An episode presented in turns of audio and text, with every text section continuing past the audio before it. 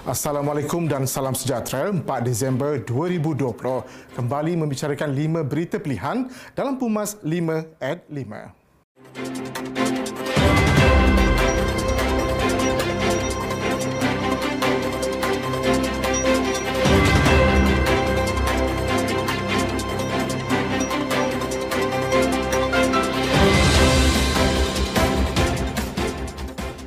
UMNO perlu dan akan buat keputusan terbaik dalam menentukan hala tujuh parti sebagai persediaan untuk menghadapi pilihan raya umum ke-15. Ketua Perdagangan UMNO, Syahril Hamdan berkata, UMNO parti yang penuh bijaksana dan responsif kepada dinamika yang berubah mampu melaksanakan perkara itu.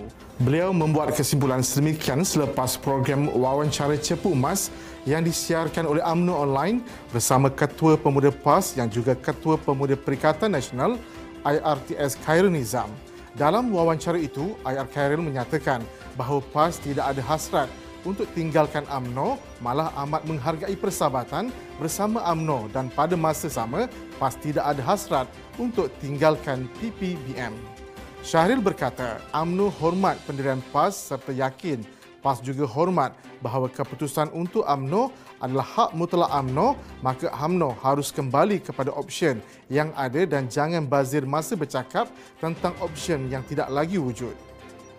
Kerajaan perlu menambah baik skim iSinar dengan tidak mengenakan apa-apa syarat bagi mana-mana pencarum yang ingin mengeluarkan simpanan mereka untuk menghadapi krisis pandemik yang sudah melanda selama 10 bulan.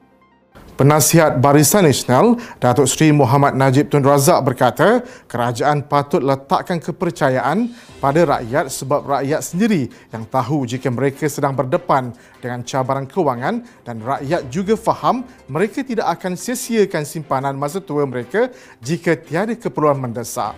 Syarat yang dikeluarkan oleh KDBSP telah menimbulkan pelbagai reaksi kemarahan dan kekecewaan rakyat kepada kerajaan dan menganggap dipermainkan untuk mengeluarkan simpanan mereka.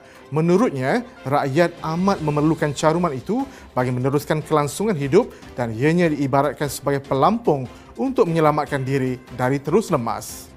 Presiden AMNO, Datuk Seri Dr. Ahmad Zaid Hamidi menyatakan bahawa kebajikan rakyat adalah satu keutamaan.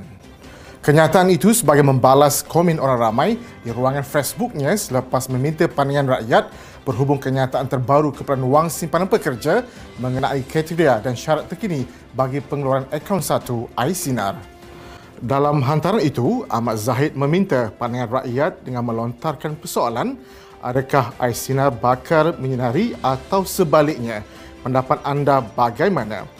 Hantaran pengusi Barisan Nasional itu mendapat pelbagai reaksi yang kebanyakannya melahirkan rasa ketidakpuasan hati terhadap KWSP berikutan syarat dikenakan kepada mereka yang ingin mengeluarkan caruman melalui akaun satu iSinar. Pemuda UMNO komited dengan janji sebagai pemantau kepada pelaksanaan iSinar telah menerima puluhan ribu maklum balas di pelbagai wahana termasuk di media sosial, WhatsApp dan telefon. Kata ketuanya, Datuk Dr. Ashraf Wajiri Dusuki berkata rata-rata maklum balas yang diterima menzahirkan kemarahan dan kekecewaan terhadap keputusan KWSP yang dilihat lebih menyulitkan berbanding harapan yang diberikan Menteri Kewangan Tengku Datuk Seri Zafrul Tengku Abdul Aziz. Berikutan itu, pemuda AMNO membentangkan tiga cadangan utama bagi penambahbaikan iaitu yang pertama, memansuhkan segala syarat yang menyusahkan pencarum yang ingin mengeluarkan wang simpanan mereka. Kedua, mengurangkan kerana birokrasi dengan meningkatkan tempoh untuk pemohon menerima bayaran pertama daripada tiga bulan maksimum kepada satu bulan. Ketiga, memberikan pilihan kepada ahli KWSP untuk mengeluarkan maksimum RM10,000 sekaligus one-off setelah permohonan diluluskan. Menurutnya, KWSP tidak lagi cuba berdolak dalih dan segera melakukan tindakan korektif dan penambahbaikan. Kerajaan Johor memulakan misi penghantaran bakul makanan bagi membantu rakyat negeri itu serta pekerja Malaysia yang berada di Singapura. Menteri Besar Johor, Datuk IR Hanis Muhammad berkata, untuk fasa pertama sebanyak 300 bakul makanan bernilai RM30,000 mengandungi pek makanan sedia makan, makanan ringan, selimut serta pek penjagaan diri dihantar. Kerajaan negeri merancang mengagihkan sebanyak 1000 bakul makanan namun untuk fasa pertama sebanyak 300 bakal makanan dihantar sebagaimana dinasihatkan Kedutaan Malaysia di Singapura. Menurutnya kerajaan negeri akan meneruskan inisiatif itu selepas 1000 bakul berkenaan selesai diagih bagi membantu rakyat Malaysia yang berada di negara tersebut. Sekian dari saya Muhammad Saiful Muhammad Sahak. Jangan lupa temu janji kita Isnin hingga Jumaat jam 5 petang 5 berita pilihan hanya di 5 at 5. Assalamualaikum dan salam muafakat nasional.